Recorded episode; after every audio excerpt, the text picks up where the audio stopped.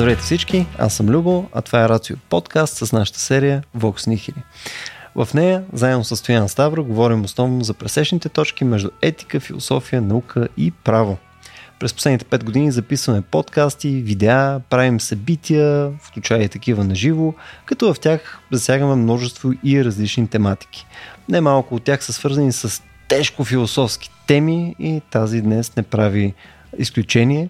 За тези от вас, които ни слушат пък за първи път, Стоян Ставро е юрист и философ, ръководител на секция етически изследвания към БАН, преподавател е по биоправо и е основател на платформата Предизвикай правото. Също така, последната година и нещо е и основател на Лексебера, което е онлайн експертна правна система за съдебна практика. Към нас днес се присъединява и безстрашният философ на Вокс Нихили Валентин Калинов. Валю, освен философ, е и психолог с интерес към феноменологията, философията на културата и психоанализата. Също така превежда хуманитарна литература и е автор на книгата Всички последни неща. Заедно с него и състоян днес ще говорим за страха и съответно серия негови допирателни. Приятно слушане!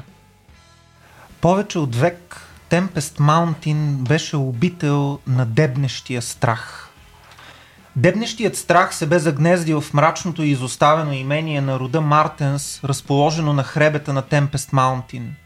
Възвишението дължеше името си на грамотевичните бури, които често бушуваха над него. Вече над 100 години за този старинен дом, заобиколен от вековни дремещи гори, се разказваха невероятни ужасяващи истории, в които се мълвеше за чудовищна, безшумно прокрадваща се смърт – с настъпването на лятото тя напускала пределите на имението и започвала да броди из околността. Местните жители шушукаха за някакъв демон, който след смрачаване нападал хората, проявили достатъчно неблагоразумие да кръстосват тези краища пешком. На сутринта намирали тленните им останки, обезобразени, разчленени и оглозгани, а не рядко от злочестите клетници оставали само кървави следи, водещи към прокълнатата къща. Според някои светкавиците призовавали дебнещия страх да напуска убежището си, а според други грамотевичният тътен бил неговият глас. Майко! Къде попадна? Не знам, Валя, защото толкова бързо се смени настроението на тая маса. Между до сега говорихме за доста по-ведри неща. Как, как успя да влезеш в uh, толкова бързо? Ами, разбира се, виновен е Лъвкрафт, прочутия Хауърд Филипс Лъвкрафт, нашия uh, пътеводител и гид в областта на страха и в царството на, на страха. страха а, за които надявам се пътечки и царство на страха днес да си говорим повече, но заслугата е изцяло негова. Бе, преди да, преди да продължаваме да обикаляме тия пътечки и да влизаме в любимата тема на Стоян Ставро, без, който, без която няма как да имаме епизод, а именно дефиницията на страха, преди това искам да ви питам един въпрос. Кога е последния път, когато наистина сте изпитвали страх-страх? Ма как си трябва страх? Като те видях тая вечер. Преди малко, когато нали ви казах, че си загубих едно нещо, няма значение кое е в метрото, mm-hmm. и в момента, в който осъзнах, че всъщност това го няма в джоба ми, mm-hmm. нали, според мен изпитах точно този страх, но той е под формата на паника. Mm-hmm. Тоест, Тоест не е някакъв страх, който можеше да организирам нещо, mm-hmm. ами страх, че съм изгубил нещо безвъзвратно. Между другото, това е кастрационен страх. Забележете какво казва Стоян. Mm-hmm. Нещо mm-hmm. го няма в джоба ми, джоба до крачола, нещо липсва там отдолу. Това е кастрационен страх. А и онова, което му е било в джоба, то разбира се Добре. е фаличен, фаличен обект. Той е символ на престиж, на мъжество, на всякакви такива много важни символични неща. Как успя да го закараш Кастрация. основно там? Кастрация, а кастрацията е изключително, е, изключителен извор на, на страх. Тебе последно, когато беше страх, страх. За нещо реално. Мисля, наистина да го изпитваш тип, нали сеща се, да ти подскочи душичката, mm. да искаш да избягаш. Ми, не мога да си спомня точно, но с нощи сънувах един сън, който беше свързан с някакви болести и смърт, разбира се. Mm-hmm. А, интересното обаче беше, че сутринта, когато се събудих, не бях оплашен, но бях а, определено обезпокоен, така mm-hmm. да се каже. И може би това е нещо, за което си струва да поговорим, за боязън, страх и така нататък. Но във всеки случай а, не ми се случва чак толкова рядко да се страхувам. Mm. При мен е последния път. Да. А мисля, че беше миналата година, където... Mm-hmm. А, ми нещо, аз, аз не бих казал, че аз малко си категоризирам по по-различен начин, който сигурно ще го изговорим и сега, но то тип страх, където аз асоциирам рано с страх, а не с уплах или с тревожност или с серията други неща, които може да, да, да вкараме в а, този набор от а, там дефиниции на страха. А, нали, истинския страх, където нали, буквално тук не съм в безопасност. Нали, тук нещо нали, става, което аз не трябва да участвам в него и трябва да бягам. Нали, това, това усещане последно миналата година ми се случи. Мисля и, По какъв повод? А, и ходя улица, съответно супер тъмно. Има хора, които са някъде към късно вечерта, е наклона черта сутринта, някъде към 3 сутринта. Има хора, които правят там някакви неща, не съм наясно. Не, не е нещо, което нали, има някаква индикация, не, не че виждам оръжие или нещо подобно и така нататък, но просто то идва в, в тебе. Просто... Че могат да направят нещо. Да, буквално страх за физическата ти mm-hmm. нали, а, цялост. Нали? И съответно стоиш и буквално те изпълва целият този страх и нали, е абсолютно животинско. В смисъл, настръхва ти ръката. И съответно аз пивам в, в този случай нали, като добър рационален нали, човек се, опитвам да го рационализирам цялото нещо. И съответно казвам, не, мисъл, това, че ме, ме е страх, това значи, че има от какво да ме е страх. И рационализирайки го, нали, просто минах и си ги подминах хората. Нали, в този случай абсолютно нищо не се случи. Не, абсолютно питомна ситуация. Нали, не е било... Колко ти се дигна пулса? Няма идея, обаче си беше много... Чу, много... чу си сърцето. Ми, буквално, направо си, си беше нещо, което промени фундаментално обстановката нали, а, около mm-hmm. мен. Нали, знаеш, нали, изключих си слушалките, знаеш, почнах да внимавам много рязко mm-hmm. в нещата, които се случват около мен. Пренастрой се на да. друго равнище на съществуване. Вижте, що ви питам. Mm-hmm нали, прямо подозирам, че е това, което аз сега цитирах, защото ти имаш, нали, оплашваш се за нещо, нали, смисъл, имал си притеснение, прямо той е имал уплах от сън и така нататък. Не, бе, той е сериозно нещо, но е по различен начин а, сериозно нещо. Не, смисъл, а, човека, който, нали, евентуално може ти откраднал портфела, нали, не идва да дойде сега да те донаръга. Нали, смисъл, друг тип страх е това нещо. Нали, по същия начин, нали, страха от нещо по-абстрактно е малко по-различен от този страх, който прямо описвам в момента. И Начинът по който боравиме с а, страха а, от, от този тип, на мен ми е много интересен, защото а, това нещо го говорих с приятели при някакво количество месеци. И точно си говорихме, нали, кой съответно, кога последно имал този тип страх, конкретно този тип страх. За живота имаш преди. Да, буквално за, за, за това, че нещо ще се случи. Нали? Като смисъл, отидеш че... пътуваш с самолет, според мен доста хора го изживят.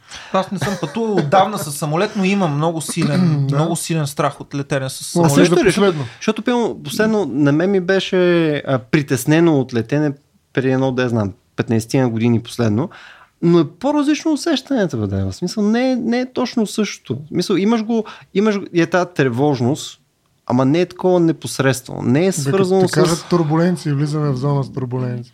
Не знам, а може и да е при мен да. дефиницията. Това, което исках да. да, с което исках да започнем е, че ам, повечето ми приятели казаха, нали, мъжете казаха, ми, да, знам, при някакви месеци, бе, не помня точно, дадоха е такива примери, ми е тук нещо там, портфела, съня и така нататък. Току-що обез, обезцени нашия страх. Една приятелка, това, което ми каза е, че буквално този тип страх, където аз и цитирах, го има всяка седмица. Ама, е, това вече не е нормално. Да. Всяка седмица нещо а. в, в обкръжението, нали, около нея, нали, пътувайки в градски транспорт или нали, ходейки пак по някаква така улиците, без да е а, с такъв контекст, нали, като при мен, като къщно вечер, пияни хора и така нататък, тя изпитва нали, страх за, за целостта си нали, доста, доста често, което за мен е супер странно. И на мен това ми е любопитно, първо да се опитаме да го изследваме. Смисъл, по по-различен начин ли боравиме а, с страх или съответно сме а, изложени на по-различни типове опасности, към които нали, имаме тази реакция? А по-скоро аз бих казал, че тук това, което се разгръща е нещо специфично човешко, а именно това е едно отношение към времето. Защото забележи а, всичко това, за което ти говориш, като този малко по-отложен на втори план, да кажем, страх или малко по-абстрактен, както го наричаш, то е свързан с заплахи, които не са непосредствени, но които са възможни.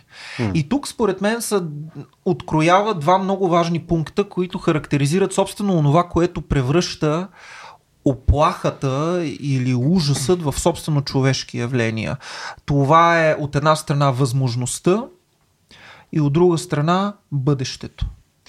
А, защото изглежда, че животното се страхува, разбира се, тогава, когато е непосредствено заплашено. Mm. То по някакъв начин детектира грубо казано, опасността и съответно превключва на един модус, който е импринтнат в него mm. или е така, следствие от неговата адаптация и така нататък и така нататък. Няма значение. Въпросът е, че единствено човекът притежава тази способност да реагира с, ще кажа, страхово преживяване. Ние ще го конкретизираме след малко. Първо, на неща, които ги няма, а които са просто възможни, а не са актуални или действителни. И второ, на неща, които са далеч напред в бъдещето.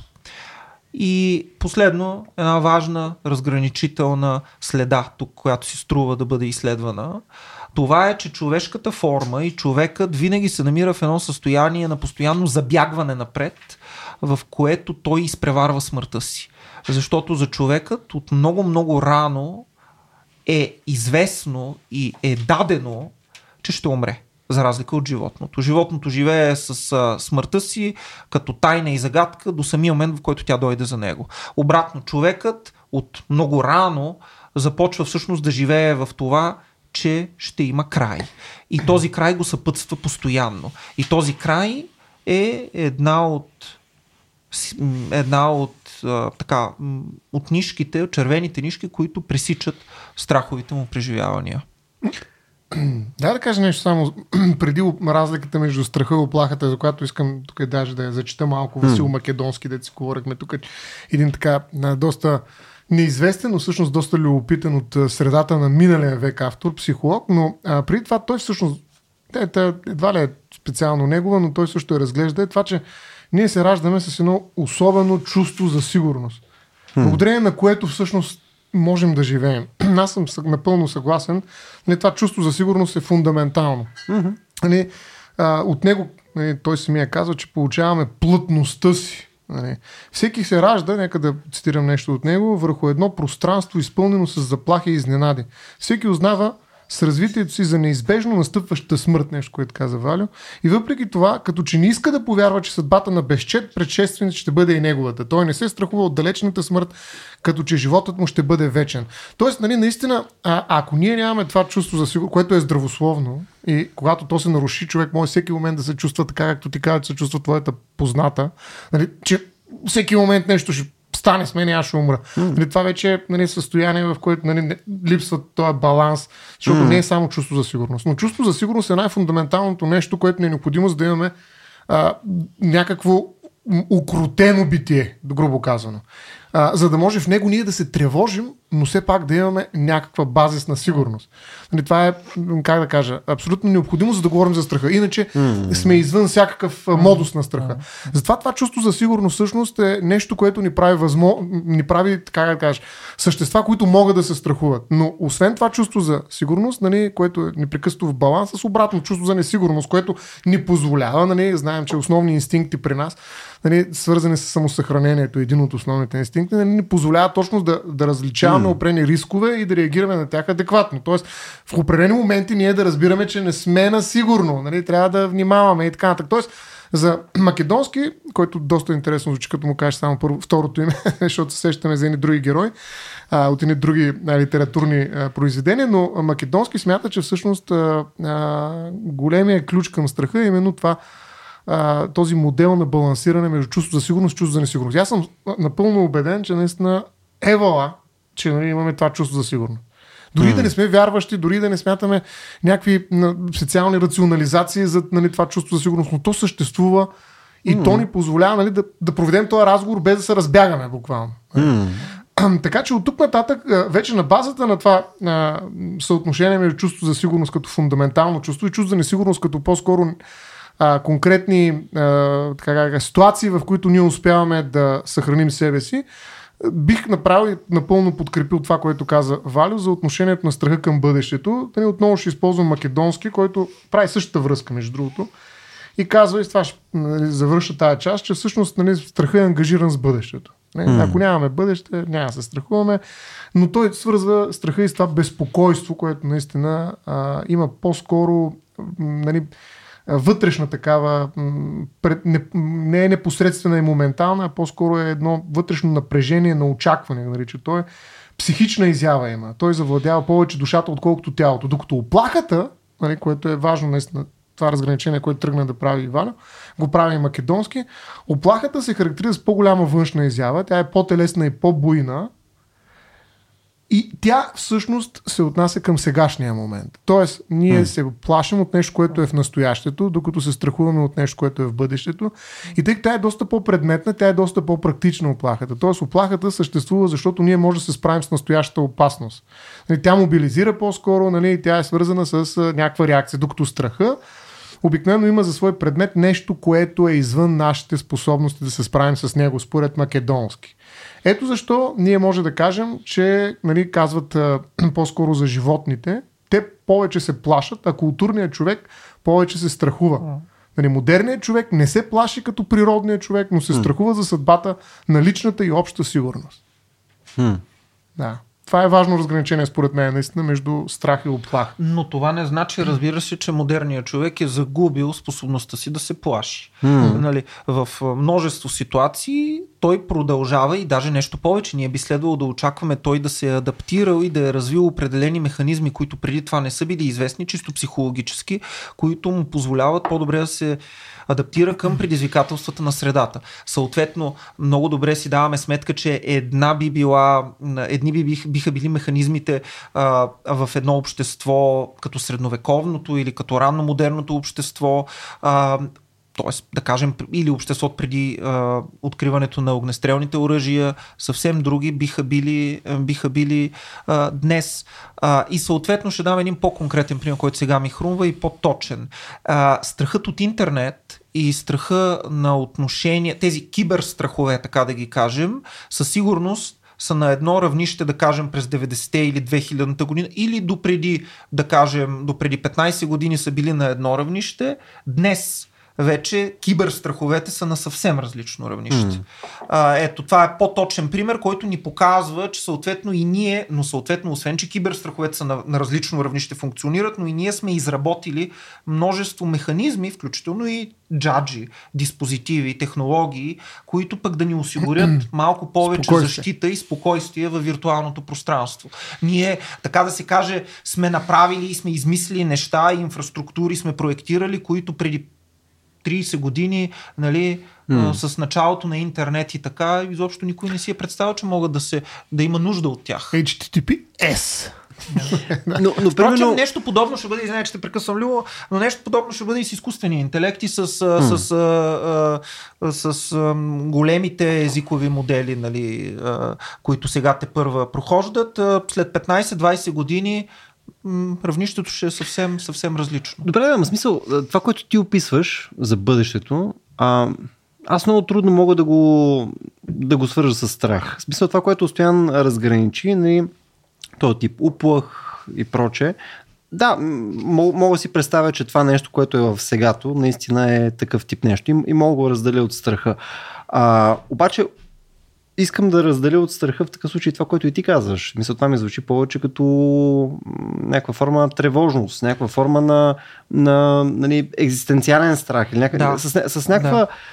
Някаква характеристика на страха. А, не мисля, че това е страх, страх с голямо С и капс. Значи, нали? безспорно, безспорно ми се струва, че е важно и полезно след тази а, дистинкция, която Стоян направи и след това, което и преди аз казах, а, да, да направим още една стъпка. Действително, имаме от една страна страха, имаме от друга страна това, което се нарича anxiety или тревожност mm-hmm. или тревога.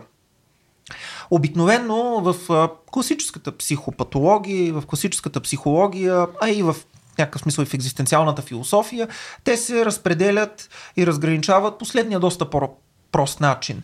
Страхът обикновено е свързан с някакъв обект, То е свързано с нещо, което е познато и с нещо, което се възприема и оценява от субекта като някаква реална заплаха. А, той може да не си дава сметка точно защо оценява това като реална заплаха, но го прави и в този смисъл образец за такъв тип страх е това, което се нарича фобия и фобия на обект. Mm-hmm. Нали? Страх от змии, страх от а, кучета, страх от коне, това е, реферирам към един случай известен на Фройд, малкия Ханс. От друга страна обаче, съществува онова, което се нарича тревожност, anxiety, а, и което препраща към нещо, което е доста, към едно състояние, което е доста по-флуктуиращо, а, което е лишено от обект поне според, подчертавам, защото след малко ще имам да кажа нещо друго, но според класическата психопатология то е лишено от обект. А, то касае самата екзистенция и то се докосва много-много дълбоко до от една страна онова, което Киркегор говори за възможното и за свободата, че ние се страхуваме от самата възможност, че самата възможност ни ужасява. И това е, ще дам един много, страхуваме, в смисъл, нали, изпитваме тревога. Това имам предвид. Mm. Ще дам един много известен пример. А, на всеки вероятно е познато това усещане, а, когато застане над нещо, което е много високо или много дълбоко, mm. да се хвърли и от една страна той изведнъж потрепва и усеща, че се едно тази бездна под краката му сякаш го вика и го призовава по някакъв особен начин. Това, което е загнездващо се в човешкото сърце в този случай и това, което ни ужасява е самата възможност, че ти в този момент си свободен да го направиш. Ти си свободен да се хвърлиш. А, ужасът на това, че ти можеш, ей сега, ей както си тук сега, да се хвърлиш, е нещо, което ни ужасява. И това за Киркегор е така кулминацията, апотеоза на, на тревожността, която той свързва с възможното и с свободата. От друга страна, и с това ще завърша, от друга страна, другата линия, която впрочем тръгва от Киркегор, е линията на Хайдегер. Това и Стоян тук може да, да се включи. то е свързано с това, че страхът а, че, извинете, тревожността а, няма обект или по-точно, това е идея, която и Киркегор се среща още в интерес на истината, че нищото е обекта на страха. Че всъщност страха или тревожността в този случай, ги успоредявано за тревожността говорим, разкрива нищото.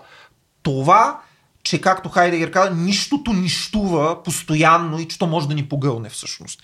Че имаме една дълбока отнесеност към това, което го няма, към възможността нас да ни няма, към възможността ние самите да си представим, че ни няма. И това ни потриса в този много точно от теб наречен екзистенциален смисъл на думата. Но това е последно едно висше отиграване на това понятие. А като казваме нищото, имаме предвид, смисъл, преравняваме ли нищото на смъртта в този случай? Ми, аз си мисля даже, че а, нищото, смъртта е като определено нищо е начин а, да се малко или много да се справим с този страх, защото ние с малко ще видим, това са едни механизми, в които ние отиграваме тревожността в страх, но аз си мисля, че нищото е по-страшно и от смъртта. А, идеята да те няма е идея, която е напълно неопределена, нестабилна, безобразна и невъобразима. За разлика от смъртта, която макар, разбира се, да не може да се изпита в сърцевината си, макар тя винаги е да е смърт на другия, а не смърт за самите нас, защото когато стане смърт за самите нас, нас няма да ни има уж. Това, впрочем, означава, че трябва да направим, а, докато е време, трябва да направим а, е време. За, епизод за смъртта. докато можем. А, докато можем, трябва да направим епизод за смъртта.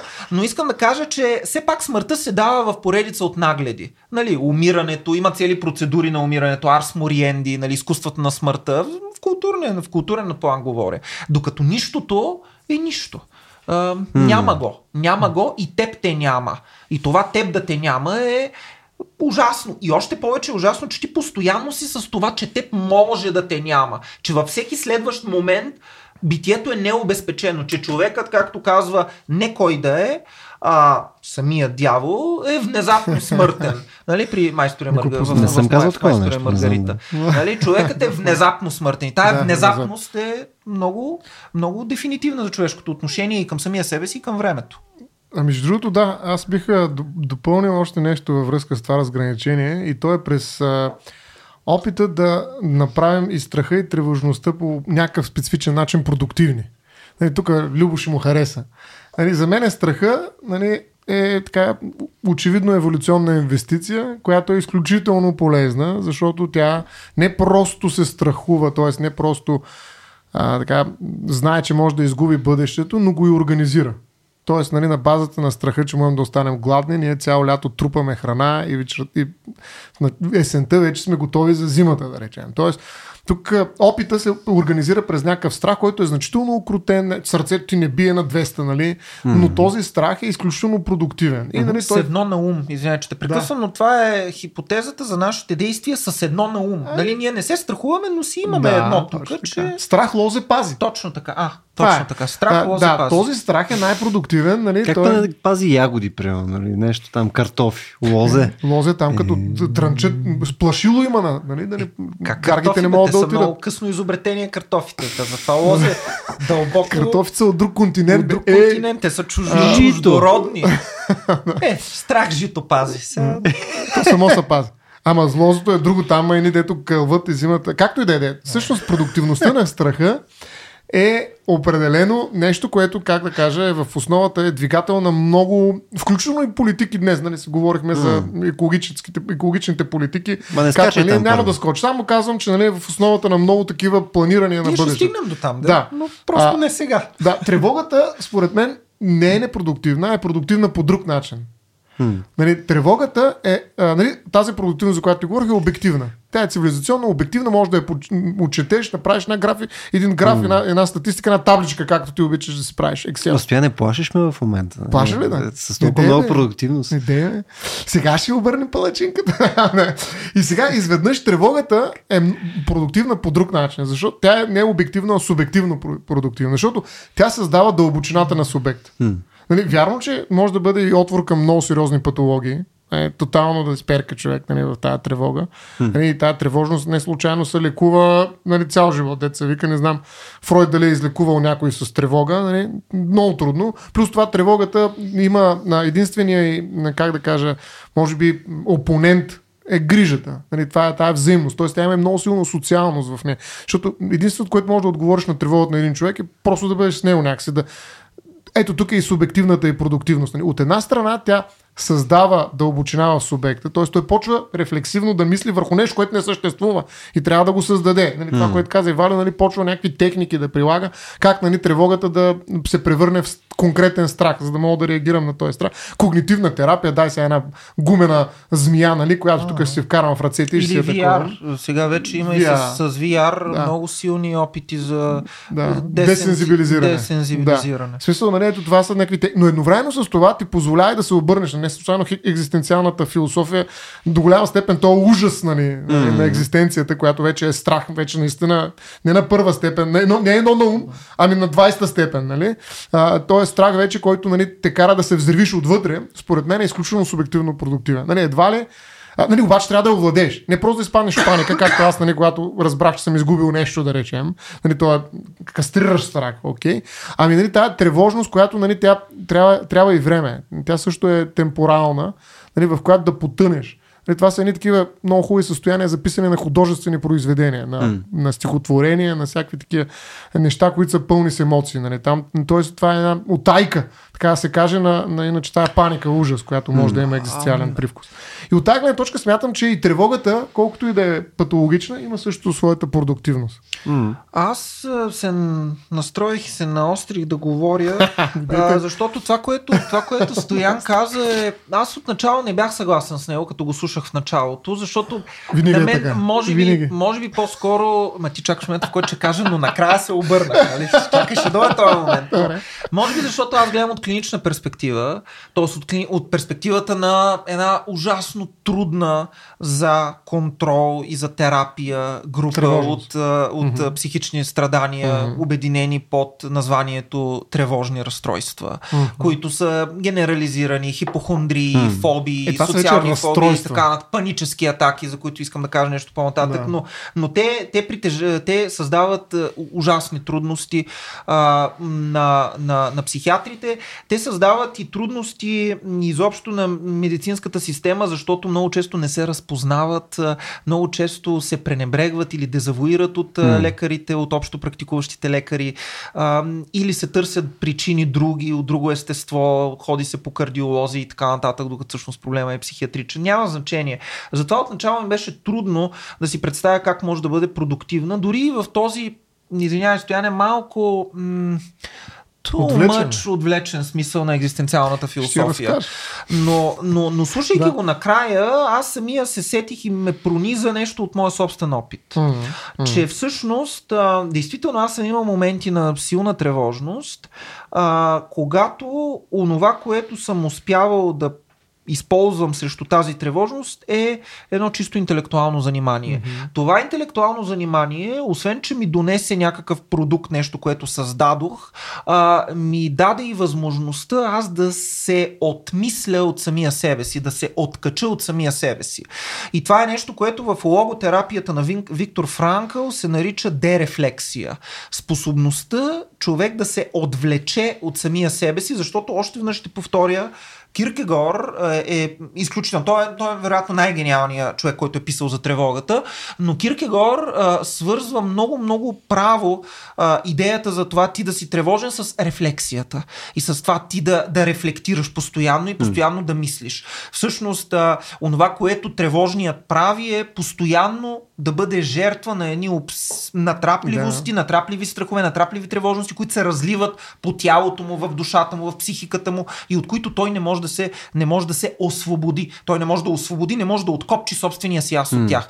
И тази възможност ние да дерефлектираме, да се откачим от мисълта за самите себе си, от мисълта за това постоянно да преживяме, както психиатрите казват, да руминираме нали, тези тревожности и натрапливости, ни дава възможност и ние да създадем нещо. И в този смисъл сега вече съм по-склонен да подкрепя Стоян, че действително, ако се намери този момент на прескачане, този момент на преобръщане, на шифт, който се случва, ние можем да превърнем от тревогата, можем да превърнем тревогата в нещо, което да, ни носи. и зависи от дозата. До, на, абсолютно зависи от дозата, да. Защото твърде много нали, на, на, тревога вече води до разстройство. Тоест, наистина, а, Въпросът е как да е решим като... колко е колко, е, колко това е тревога лично, е, според мен. колко тревога, това е, много, колко много, тревога на един може човек да понесем. Е, да, е, това е нещо, което прак е много, е много персонален, но то е буквално като захранване на субекта с неговия прак, който със сигурност може да се повишава. Философията, да речем, на мен ми е помогнала да работя нали, по повишаване на прага с тревога. Нали, mm. Да речем, като тук говоря за наистина малко по-отвлечени, може би, защото това вече не е страх. Mm. Нали, в същинския смисъл на думата. Mm. Това е тревога за бъдещето. Какво ще се случи с децата? Не? Mm. Сигурен съм, че всеки родител има една такава обща тревога. Абе сега аз родих три деца.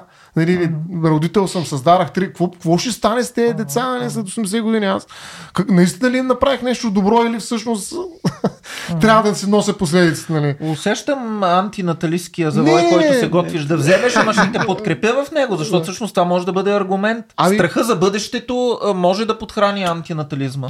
Лека тревога, бих казал. Не е толкова страх, защото тази тревога ми позволява нали, да мисля върху проблемите и да а, наистина да, да търся някакви решения, независимо от това, че все още нямам поставен ясен mm. въпрос.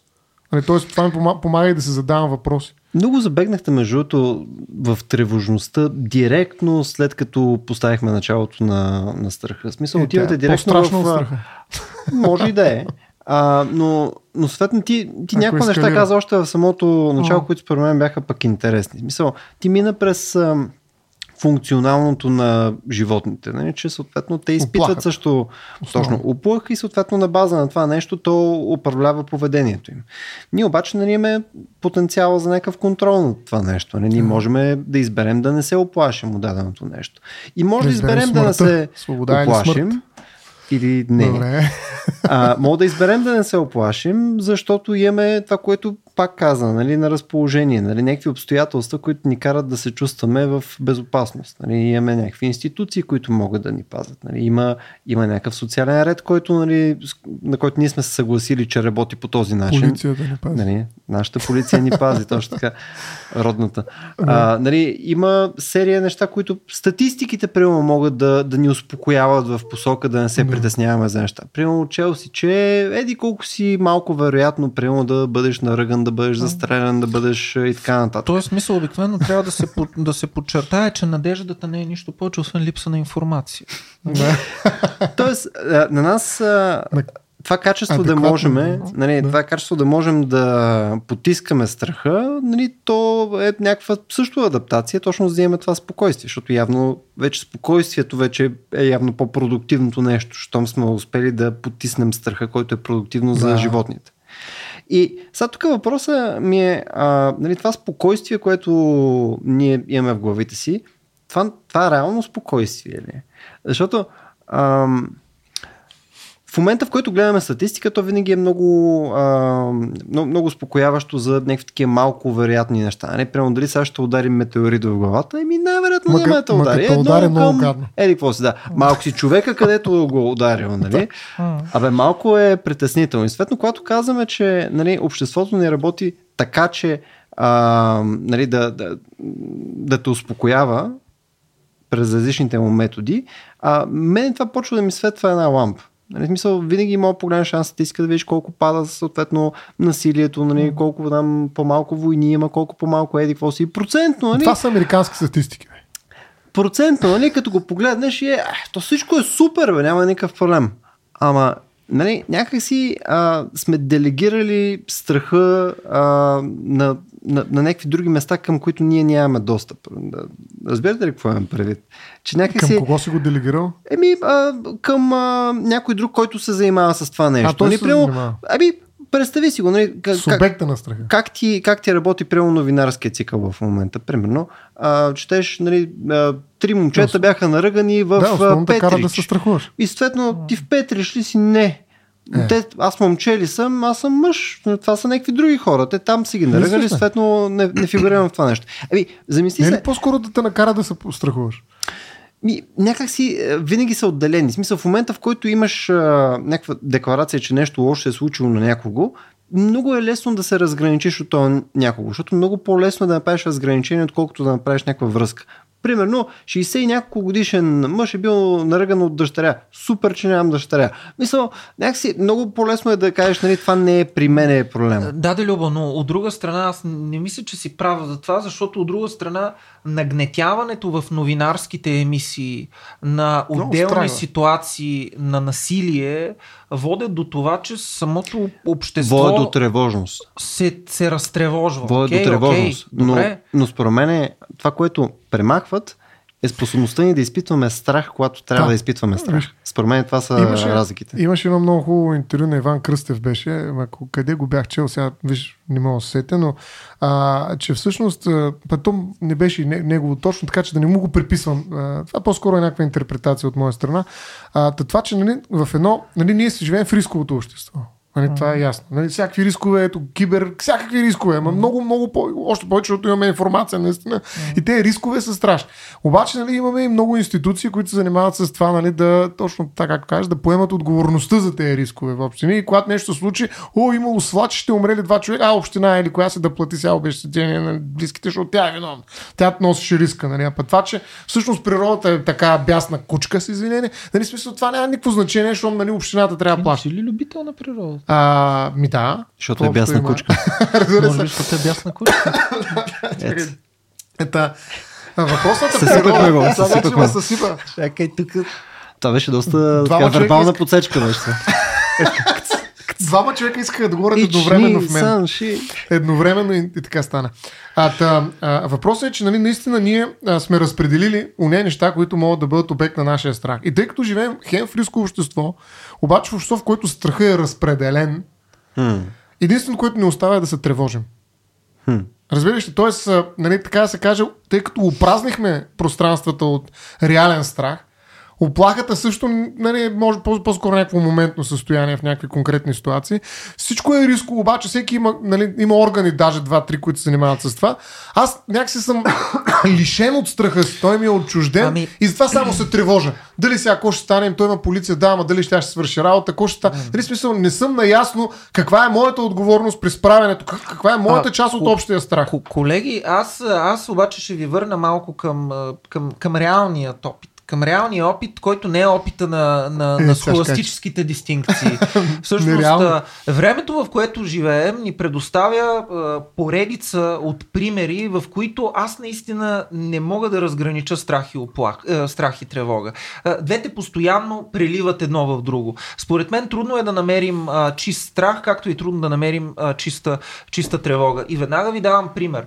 А, изминалото време на COVID-пандемия и времето, в което се намираме в момента отново с изглежда надигащи се а, джендър в кавички страхове, ни показват постоянно как модерният човек, или по-точно казвам съвременният човек, живее а, заобграден от призраци, а, които са, казано в термините на Любо, много абстрактни и отвлечени, но от друга страна те са много-много реални.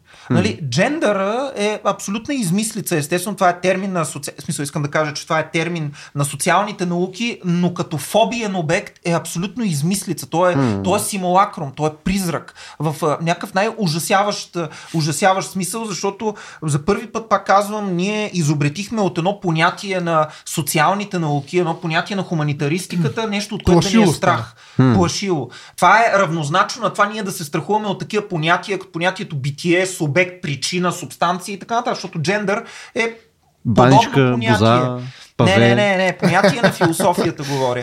Но, но забележете, а, когато става дума за страха от джендъра, това постоянно, постоянно се а, преплита, тая тревога от тази смътно и това смътно и неясно нещо, постоянно всъщност се оплита и се преплита с НПО-та, Сорос, норвежците и така нататък. Също беше и с ковида, когато той постоянно минава през ваксините, през Еврокомисията, пък през това фармакомпаниите, които всъщност ни правят, пък Еврокомисията, която нарочно ни, ни, ни такова. Тоест, забележете, искам да кажа просто, че постоянно страха и тревогата си подават топката. М. И това изглежда е от частта на, на, на съвременния човек. А, и в този смисъл, аз разбирам това, което Стоян казва и то звучи добре, но мисля, че опита малко Не, сякаш защо? го, Виж, го опровергава. това няма проблем нали, да преминава едното в другото, но просто аз знам до кога, чисто, честно казано, за себе си мога да преценя, или поне си мисля, кой знае, а, от кога нали, страха вече е тревога и когато тревогата се нормализира, така да се каже, в страх, или се обективира.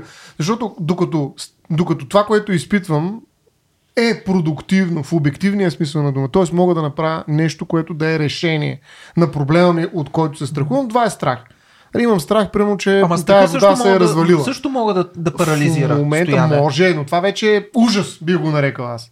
Нали, в смисъл, това вече е паника. Да, това е вече нали, uh-huh. този кастриращия страх, за който ти казваш, uh-huh. който е точно обратно от това, което аз в момента се опитвам да кажа, че страха uh-huh. е продуктивен. Защото нали, това е абсолютно непродуктивен страх. Ти просто спираш да правиш каквото и да е било и, и, и сърцето ти ще изкочи. Е, ако това е Ти продуктивно... си животно пред фаровете. Да, нали? това просто е. Докато тревогата е момента, в който аз вече загубя очертанията на обективните решения, които мога да предприема, като нали, някакъв, някакво действие от моя страна, аз загубвам перспективата на нещо, което мога да направя. И съответно и моята отговорност се размива, стана ясна.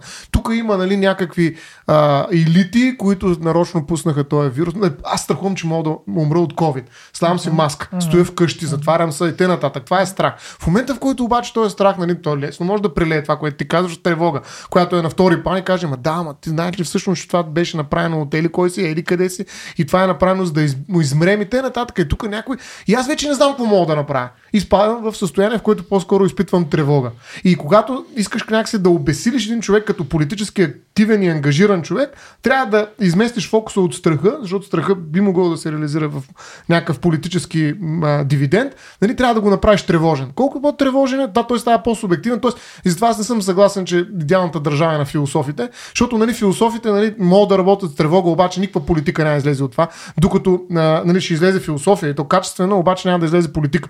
С политика се нуждае от страх. И то хубаво управляван менеджиран страх, категорично. Не, не е бутафорен, не е на някакъв ескалиращ до нали, кастрация. с- Не от страх, тревожност, а от страх. от страх. Ами, аз... Докато тревогата демобилизира. Тя на практика Ами, десезира да. по някакъв начин и гражданското Да, общество, бих но казал. още веднъж, още веднъж ще поставя въпроса за това къде минава границата, защото според мен страха, както и гнева, впрочем, е толкова заразителен, толкова контагиозен а, и същевременно толкова пенетриращ, Специално За за, тебе говорим използвам тази дума. За какво Любо, толкова, Философите пак толкова тук. пенетриращ в колективите и в общностите, че буквално може да ги накара да се побъркат. И според мен, ако Стоян а, утвърждава на някакво индивидуално ниво това, че ние може да държим в себе си някакъв продуктивен страх, в момента в който ние прескочим на над индивидуално ниво на колектива, така както абсолютно всичко, което като вземете от индивида и го прекарате на нивото на колектива, се трансформира,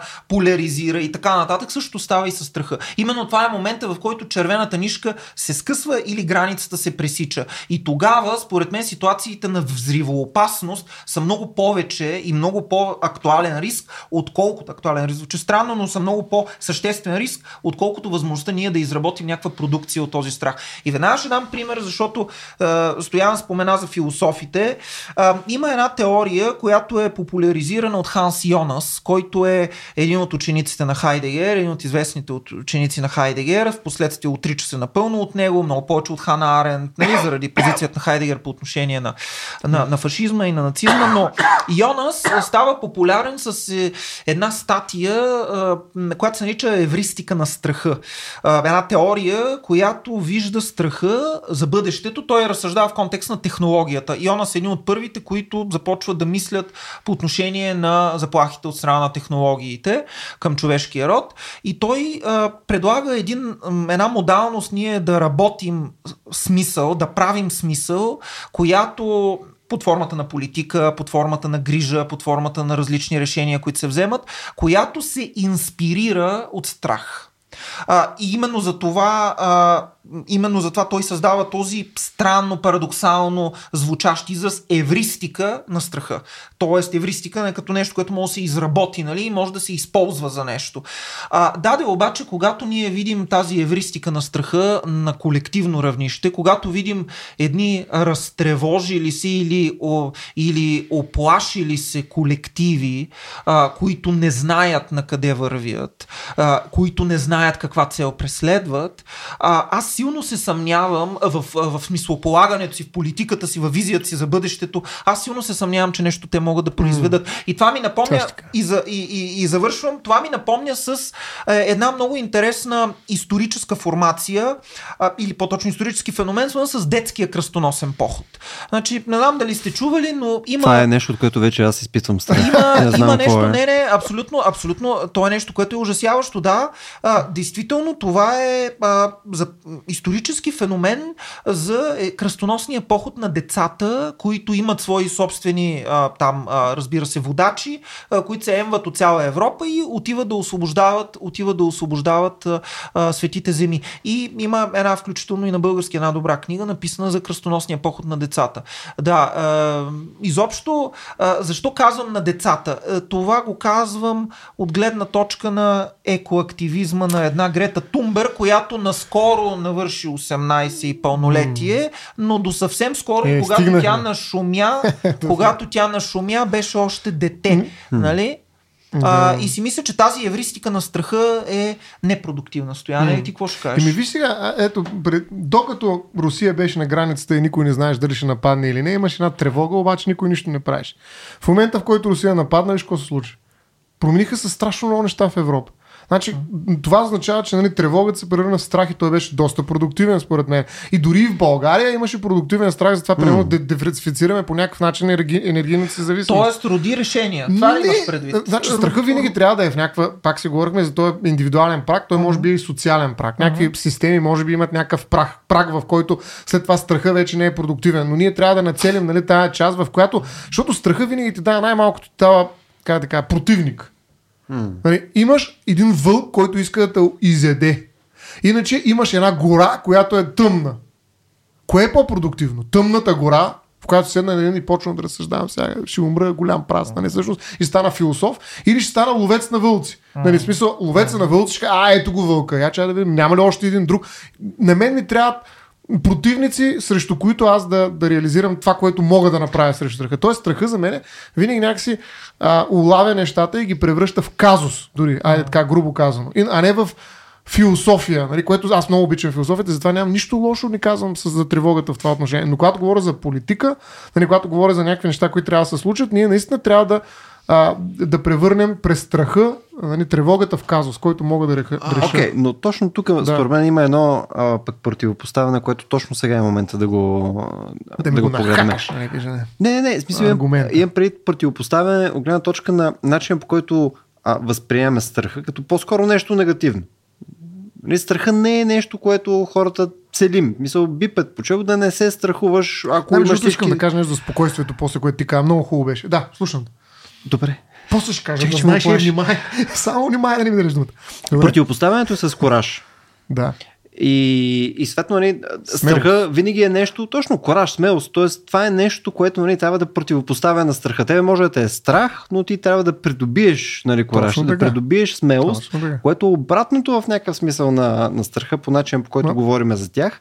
Нали? Така че Точно вече така. да си, да си някакъв активен деятел в цялото това нещо. И мен това ми е много интересно, защото хем казваме, че страха е продуктивен, нали, съответно може, може да, да, се извлече да. нещо Защо? от него. И хем казваме, че съответно, да, да, ма ние така го избягаме Ама страха. не, напротив. Значи, това е едно от нещата, които то произвежда е смелостта.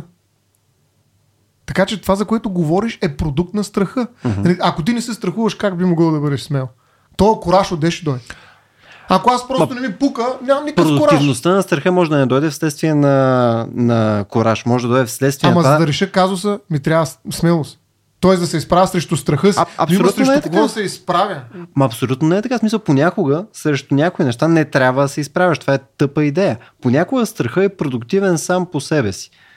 Нали, понякога това страха... също е нещо, което. Това също е рожба на страха. Не е ясно дали е смел. Но и смелостта е рожба. Една от рожбите на страха. Да, точно това на мен ми е интересно, че а, нали, ние окачествяваме едното като лошо, а другото Ама като едното добро. е майка, другите са деца. Майката на всички тези неща, които са различни, които ти правилно отбелязваш, нали е страха. Няма какво други да ви роди. роди. Не може да се родиш смел. Какво, срещу, какво, какво значи това? Или да избягаш. Какво значи да избягаш? Нали, ако не е страха, нали, откъдето тръгват нали, всички вече други посоки, и които са възможни решения, едно от тях е най-добро да речем, то, то тръгва всичко от страха, така че да, и смелостта, и бягството, и, и всички останали неща, които можеш да си представиш, че ще направиш след като си Се следват страхувал. от страха. Еми да, в крайна сметка всичко почва от там, нали, там се зачева. Тоест няма противопоставянето Не, за мен не, напротив, нали, това показва пак ролята на страха. Да, но от друга страна има нещо нечовешко в онзи, който не се страхува. Mm-hmm. Това е една известна, една известна приказка на братя Грим. Тя е народна приказка Супер. а, за момчето, което отчаяно се опитвало Да говори се оплаши. Това беше ракия. да се оплаши от нещо, отчаяно се опитвал да. Да. да му стане страшно и колкото и в хода на приказката, колкото и злополучия, ужасяващи такива лъвкрафтиянски неща да му се случва, то спи в един mm. замък, там влизат едни с един ковчег внася, има привидения, има призраци. Момчето всеки път отказва, отказва в кавички, да се оплаши. Чисто просто то не може да се оплаши. И сега въпросът е как ни стои една такава фигура, аз бих казал една фигура на човешкото нечовешко или на нечовешкото човешко, която се намира на границата между, а, между страха и нестраха, така да се каже. А, как ни стои един човек, който е напълно опериран от, от страх? А, възможно ли и това е връзка с Любо, това, което той каза преди малко? Ако ние имаме страх, а, това ни дава възможност да се ориентираме сякаш по-добре в някои ситуации. Обратно, ако ни липсва страха, а, това изглежда ни прави да ни липсва нещо. А, да сме оперирани сякаш от някаква важна способност, която ни помага да се адаптираме към заобикалящия ни свят. А ако ние сме лишени от тази ни способност за адаптация, до каква степен ние продължаваме да бъдем хора? А, и само ще кажа следното. А, а, както е трудно да си представим, има такива случаи в невробиологията или в неврохирургията по-точно, случаи при които при тежки увреди на лимбичната система mm. нещо такова, а, емоционалната експресия и емоционалното преживяване са изключително дефицитарни, изключително редуцирани а, и ние се отнасяме много странно към тези хора. Как бихме се отнесли към един човек, който не изпитва никакъв страх? Веднага сещам за, за този, как се казваше на Стивен Кинг, той усмихнатия клоун. клоун. Нали, за То- мен това е. Да, За да, то- изобщо смисъл, клоуна за- като нали, то е обект на страха. Нали, той е усмихнат такъв точно някакъв страх, който е на ръба на самия себе си. Но аз бих казал, че към тях се отнасяме като към страхотни. Исках много време да се чуя кога ще вкарам тази думичка. Страхотни е. Страхотно, Тоест значи- те пораждат, те, А, те значи- пораждат страх. Да, значи страхотен си. Виж какво нещо е. Нали, това е една естетизация Страхотия. на страха. Да, примерно страхотия. Нали, една естетизация, една, а, как да кажа, превръщане не просто на продуктивен, но и на кул нали, страха. Нали, за мен това е много любопитна езикова на, така, подсказка за това, как наистина той, който не се страхува, той е страхотен, бе. Нали, смисъл по някакъв начин. Нали, той е чудовищен, нали, в този смисъл, в който ти казваш, нали, че той няма страх, обаче е страхотен. Нали, смисъл, той си има една експанзия на страха към нещо, което е съвсем различно, нали, една, една диалектика, бих казал, не евристика вече. Някаква особено, на- особена динамика вътре в страха, в който в един момент ние вече превръщаме страха не просто в продуктивен, но и в продукт. Нали, знаем, Стивън Кинг при малко споменах колко той е направил сумати пари. Не знам всъщност колко пари, може и това да е пълна лъжа. Но е направил доста романи от това нещо. Има много хора, Които които, струват пари. продуцират, да, продуцират нали, такива, как се казаха, те ужас, филми на ужасите бяха, да, а, в ко- които определено носят пари, иначе никой нямаше да ги прави. Тоест Бе- има огромна индустрия на страхотното. С- Само за, за секунда пак да ви върна за още една врътка. Айде, А, въртне. тоест, ако си представяме човека, който не изпитва страх, той съответно не може съответно да изпитва и кораж. Липсата на страх заличава и именно тези ценности и достоинства на човек, като например коража. Защото коражлия е онзи, който дозирайки и ориентирайки се посредством страха, проявява нещо в себе си, което за един миг надмогва и надломява страха, но в един миг, който е точно преценен. Истинският кораж изпъква, така да се каже, на фона на духа. А, духът е онзи, който е носителя на коража. Духа, ако щем в хегелианския смисъл на думата. Докато обратно, липсата на страх абсолютно деактивира и всяко възможно Хм. проявяване и проявление на коража. Няма смелост тогава. Тоест, Тогава ако, няма смелост. ако ти тичаш към противниковите линии с пушка и просто не те е страх, няма кораж, няма Повечето смелост. хора, ми повечето хора даже биха определили, това и Аристотел със сигурност би го определил като дързост в смисъла на глупост, в смисъла на безразсъдство. Търсех аз пък сега тази дума ми липсваше, в смисъла на безразсъдство. Нали? Безразсъден до глупост се казва е онзи, който а, поема риск, който е неоправдан. Онзи, който поема риск, който е Ам, да, той даже не поема риск, бих казал. Той не поема На, от, от, от да. своя гледна точка. Нали? Той просто е един, примерно, човек, който няма представа, един Примерно един пиян човек. Нали, не случайно казва по-добре, нали, какво беше? По-опасен е пияне, отколкото лудия. Нали, защото в лудия има някакъв, нали, мога го оплашиш, дори, все пак, докато пияне, нали, смисъл не знам колко е вярно това, не? това са някакви бабени девитини, но всъщност според мен има в тях доста голяма Днеска логика. си пълен с данни защото, обаче. Да, пълни, аз съм big data. А, Стоян Ставро. Но а, идеята ми е, че наистина, ако един човек а, б, б, изключи страха, то е това е най- едно от най-страшните неща. А, В смисъл, страшна работа е това. страхотен, нали? Страхотен. е. Аз, Любо, искам да кажа нещо. Искам и да, да покажа една книга. Мисля, че сега е момента вече. Покажи, ние, извади ние, аз съм я извадил отдавна, както Аз седи тук продуктово позициониране. Тя стои тук да я позиционираме. А, защото по принцип, аз и друг път съм го казал, аз съм противник на това определени емоции да се натурализират изцяло.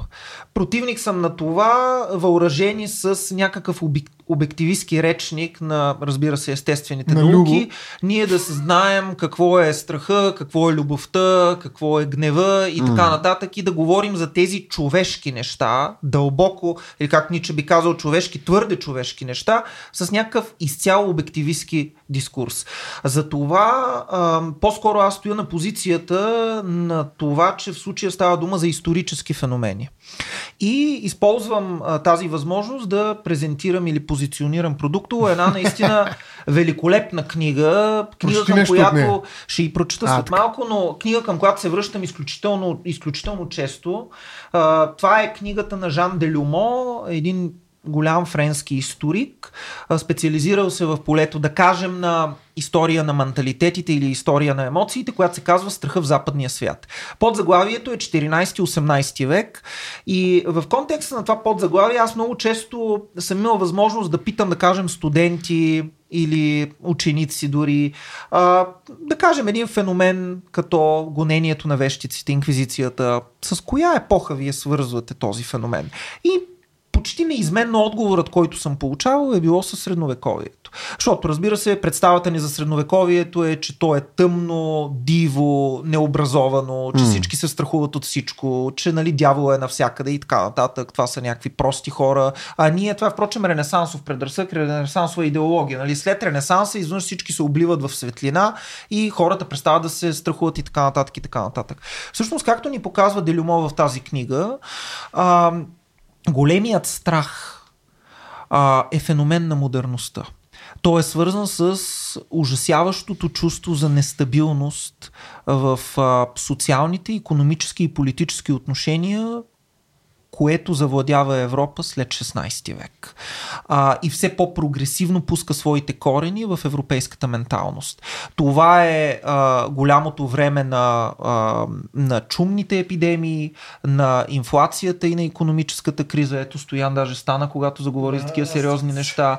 Това е, това е голямото, това е голямото време на това е голямото време на Извинявай процесите, на процесите срещу вещиците, включително салемските, салемските процеси. А, и това е свързано с нещо, което ние често забравяме, сякаш и с което бих искал да отговоря на твоята податка, която преди малко говори за насилието, което сега е така, пък преди е било еди колко си. Средновековният човек има представа за това на къде върви, и тази представа е абсолютно неразколебима в неговото съзнание. Той знае, че върви към един свят, който е по-добър от този тук. Той знае, че болките и страданията, които изпитваме в този живот, са само подготовка за нещо, което ни очаква отвъд. Модерният човек особено след 17 век, след 30 годишната война, след религиозните войни и така нататък, тотално бива лишен и опериран от този хоризонт на надеждата и на очакването. Вместо това, онова, което той посреща като своя непосредствена актуалност и като проект за бъдещето е войни, бедствия, катастрофи, катаклизми и едно постоянно очакване на, на това на, всичко, на всичко, всичко да, се, да се приключи. И а в това очакване смисъл, е следствие на информация ли? Това очакване е в следствие на динамиката на времето, в следствие на социалните отношения, в следствие на развитието на економиката и така нататък. Но само сега ще завърши и после ще, после ще прочета нещичко, но да кажа какво ни казва Делюмо. Той тръгва от а, психологически, бих казал, основания и казва, вижте, ясно е напрежението между тревожност и страх. Начина по който не само отделният човек се бори със своята тревога, но и обществата в Запад между 14 и 18 век се борят с тревогата, е да я превърнат в страх. Защото, както и Стоян каза, страхът е казус, страхът е възможност, но възможност не е в отблечения киркегориански смисъл, а възможност за вземане на решение. Затова Делюмо казва, ние можем да видим една поредица от страхове, които се фабрикуват, така, щото да може подлежащата на тях тревога по някакъв начин да бъде обективирана и като бъде обективирана, ние да можем на нивото на политическото и социалното да се справим с нея. И така, изведнъж дълбоки, архаични, впрочем това забравихме да кажем, тревогата винаги препраща към някакви много-много архаични страхове. Да бъдеш погълнат, да бъдеш изгубен, да, да бъдеш изоставен, да бъдеш а, в пазвата на нощта, е, в а, устата на кита като Йона и така нататък и така нататък. Тази тревога изведнъж от 14 век на сетне все повече и все повече започва да бъде обективирана в фобични обекти, като например всевъзможни форми на другия. Мухамеданина, мисиоманина, евреина, а, жената, вещицата, а, дяволът, разбира се. А, това са много централни образи в менталността на страха в западните общества, срещу които западните общества се борят. Те се борят срещу турците, те се борят срещу жените, в кавички, те се борят срещу евреите, ограничават ги, убиват ги и така нататък да. и правят погроми. Те се борят срещу дявола с а, Малеос Малефикарум и с салемските процеси и не само mm. с тях. Тоест, всичко това, както Сиян казва, са казуси, които дават възможност срещу тях да има борба на църковно равнище, на институционално равнище. Да, разбира се, от днешна гледна точка тази борба е ужасяваща, разбира Тя е свързана с никакво понятие за човешки права и така нататък. Така. Но въпросът е, че тя дава възможност за борба. Е, тук, между другото, ето един а, така непродуктивен, продуктивен страх. Не, изобщо не го говорихме и той е много различен. Страха от другия. Hmm. Това е отделен разговор. Аз бих веднага се ограничил да не говоря, но, но страха от другия не ражда винаги, така да се кажа, чудовища. Нали, всъщност страха от другия може да доведе до опит за разбиране. Т.е. този казус може да бъде решен по различни начини. И тук етиката е ключова, но моля ви се да не влизаме в страха от другия. Това е супер важна, много хубава тема. Направо не искам да влизам в нея, толкова е хубава. Нали, особено в края на нашия разговор. Аз обаче не, преди да прочетеш нещо друго, т.е. ще го паркирам това, страха на другия. Паркираш Паркирам го е така цак. Е, Въпросът е друго, да. А, че, а, това, което каза за нали, този проект, така да се каже, религиозен, който има трансцендентален характер, нали, ние ще умрем, обаче след това идва нещо ново, е свързано с едно нещо, което аз нали, смятам, че точно в края беше, се нарича как? Страшния съд се нарича. Страшния съд. кажеш мета разказ. Не, страшният съд. Ама той пак е такъв. Така той е голям разказ. Така. Но, нали, страшният съд. Защо е страшен той съд? Тоест, те имат особен Защото е тип много страх. Не, страхотният съд, това е друго. А, страхотният съд не е като страшния. Страшен е човек. Може някой да каже, че страшният съд е страхотен, което би било пълно неразбиране на цялата работа. Но това е съвсем друго нещо. Но страшният Любомир съд може да е единственото страшно нещо, което може да се случи. Разбираш? В една нали, точно такава религиозна концепция за страха. Нали, всичко останало е камъчета по пътя, разбираш ли? Смисъл, но а, цялата ти отговорност изведнъж нали, пада върху тебе именно на страшния съд. Тоест ти тогава отиваш, се изправиш пред себе си и кажеш, ето сега това направих, а кажете сега какво се случва с мене? Какво заслужавам? Кой съм аз? Какво точно тежа? Нали, къде отивам, какво правите нататък? Е, това е страшният съд. Нали? И това го правиш, когато ти наистина си завършил живота си. Нали? Тогава наистина имаш една цялостност, а не всеки момент. Днеска страшния съд, утре е страшен. Ами това е страшничкия съд. Насрочиха нова дата. Да.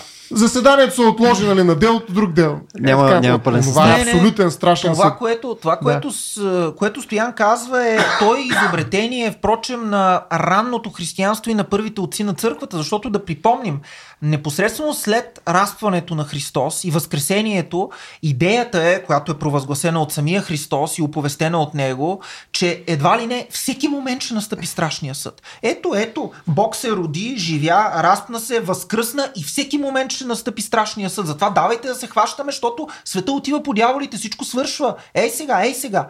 А какво се случва? Случва се това, че всъщност постепенно страшният съд не идва. То не първо идва, трябва да е не края. идва. Не идва. Няма. Край на времената второто първо. пришествие, второто Да. пришествие не идва. И тогава, и от тогава се поражда това усещане за безпокойство, това усещане за това не какво ще правим, съд? защо не идва, какво се случва, кога ще дойде той. И тогава ранните отци ще кажат, ами всъщност той пада върху плещите на всеки един човек по-отделно, той трябва да гледа себе си, защото само Бог знае кога ще дойде края на времената, но ти трябва да си готов, когато дойде този край на времената, да го посрещнеш. И тогава ляга на плещите ти отговорността за живота, който ще изживееш. Но преди това, това е страхотен такъв а, а, а, така, възможност, страхотна възможност, нарочно употребих думата, страхотна възможност за раждане на тревога. Защото ето, Бог възкръсна и той ни каза, ама ето след мене, е сега, е, е сега. е. Да, де, обаче не идва. А, Айде, аз после ще прочета Тоест, това. това, което казваме да нали, с, а, с страшния съд е, че нали, това е още един начин, по който инструментализираме съответно страха, така че да го използваме да върши човека неща, които ние искаме.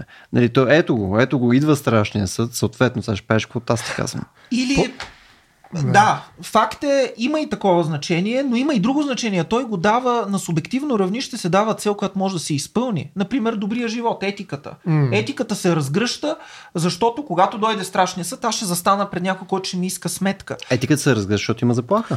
Масрафа ще иска накрая. сега? Масрафа, Тая да. думичка, където използвам много път. Това е една друга линия на комуникация с Любов между нея и. Да направим, Но да, да направим за масрафа. Масрафа тогава. трябва задължително. Нали? Тоест, наистина някой ще вземе разходите тук, приходите и най-накрая ще дръпне двойното счетоводство. Страшния масраф. Да. Е, ст- страшният съд не е, как да кажа, то може да се инструментализира, но това е много ниско ниво на, на работа с страшния съд. Страшният съд абсолютизира. Нали, той не е страшен, защото се страхувам от него, разбираш? А защото той е всичко. Това е след край на време, няма време, няма бъдеще. Нали, говорихме, че страха е свързан с бъдеще. Нали, нямаш нищо. Не? След това вечността Нали, било то с отрицателна или, нали, не казахме, минус или плюс безкрайност. Нали, смисъл, след това е вечността. Няма време, няма от какво да страхуваш. Ако, или по-скоро трябва да се страхуваш на анаболи, защото нали, всъщност това е вечността, това, което следва. Така че това е една ситуация, в която нали, ти тотално по-различно, нали, как да кажа, даже не бих казал, че е възможно да се я представиш. Но нали, тя е абсолютна и там нали, нещата са на по различен начин. Те, пак казвам, могат да се инструментализират, но според мен те създават един много сериозен такъв а, център или по-скоро епицентър на страха, който обаче не може да поправиш, разбираш ли? В смисъл, страха а, след страшния съд Дет се вика няма възив. Това е една тъпа шега, но въпросът е, че наистина нямаш втори шанс. Ма подготвил ли си я? Беше или си? Няма. Не, не, тъпа шега. Това съм чувал, може би някъде. Няма, че е рехабилитацион... Мисля, че не. няма рехабилитационен процес след това. нали? няма Смисъл, нищо. Няма нищо. Край. страшния съд няма Две възможност. безкрайности, две безкрайности, съответно там Да. копаеш, правиш неща и следващите три безкрайности, съответно си супер. Еми, не, няма безкрайно. Те не са броят там. Броенето свършва.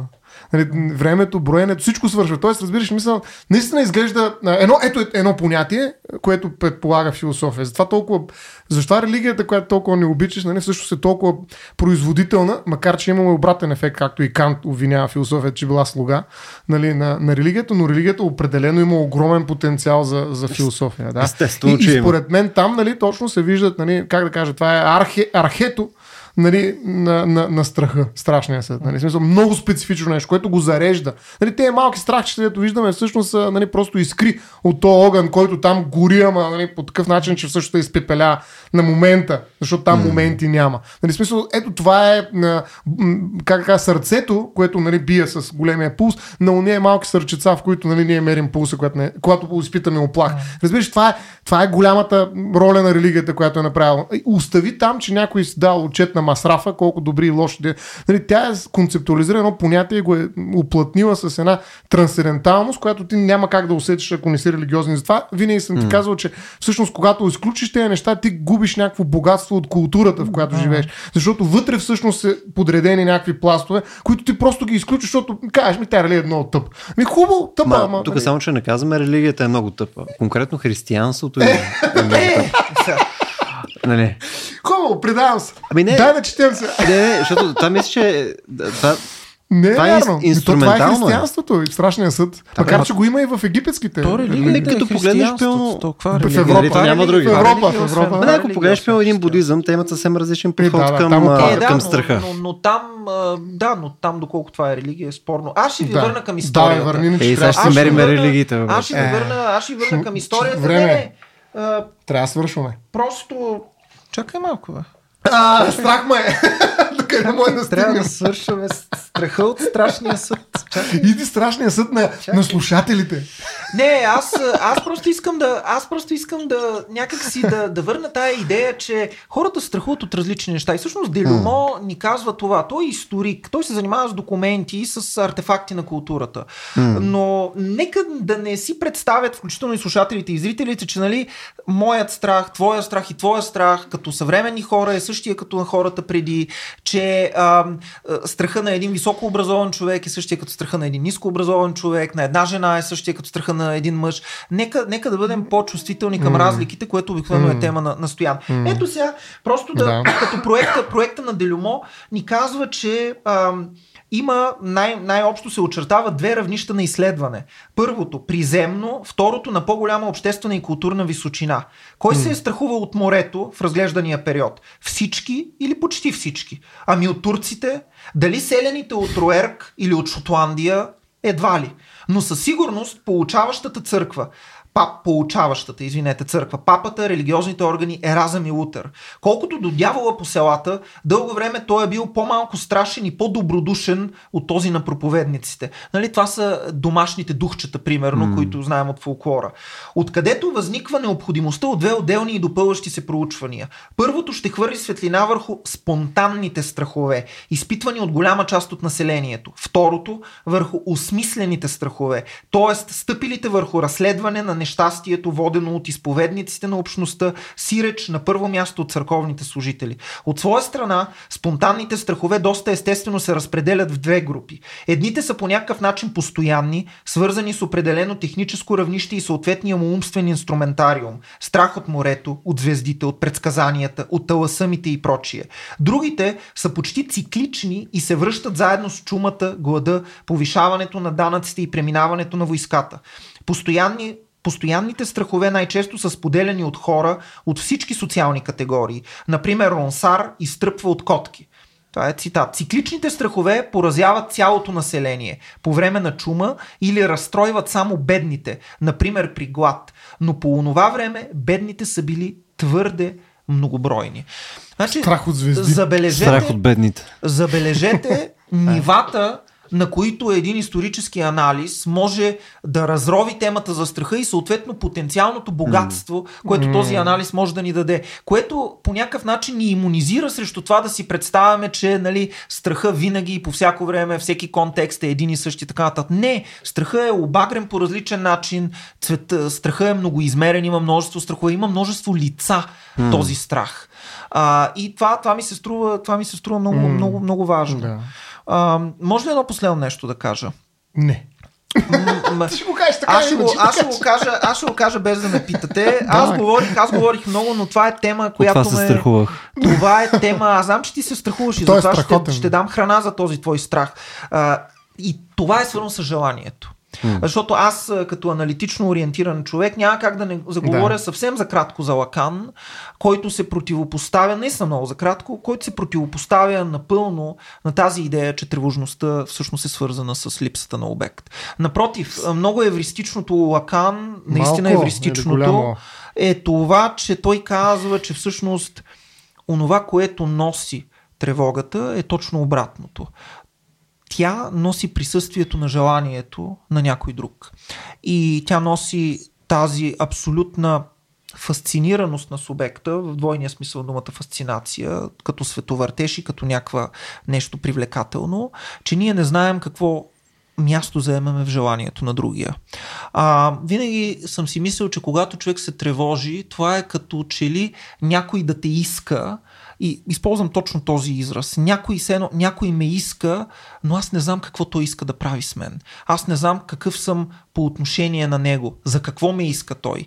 Лакан много настоява на този момент и аз си мисля, че той е особено, особено удачен, когато ние трябва да мислим, да кажем, една епидемия, бих казал в кавички или не в кавички, като паническото разстройство. Знаем, че то е изключително популярно, изключително популярно сред млади хора, работещи хора, хора, които по някакъв начин са опленени от механизмите на капиталистическото производство. Ай, така ще го кажа нарочно засилено. Но там, като че ли винаги е този въпрос, кой ме иска и за какво ме иска и какво иска да прави с Ако Любо ти иска, да ще кажа само едно е.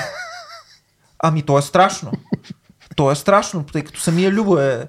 Ето стои ме гледа от среща. Той не, той е душа човек. Бе. Като ходещата в мрака язва. Спомняш ли, си, спомняш ли си за ходещата в тамата язва, за която говорихме, като ставаше дума за мрака? А, за нощта. Цитирахме за, за за, мрак, за нощта. За, нощта. Да, за където беше. Там се появи нещо от псалтира, между другото, за ходещата в мрака язва, което е свързано и с Лъвкрафт и с дебнещия, страх.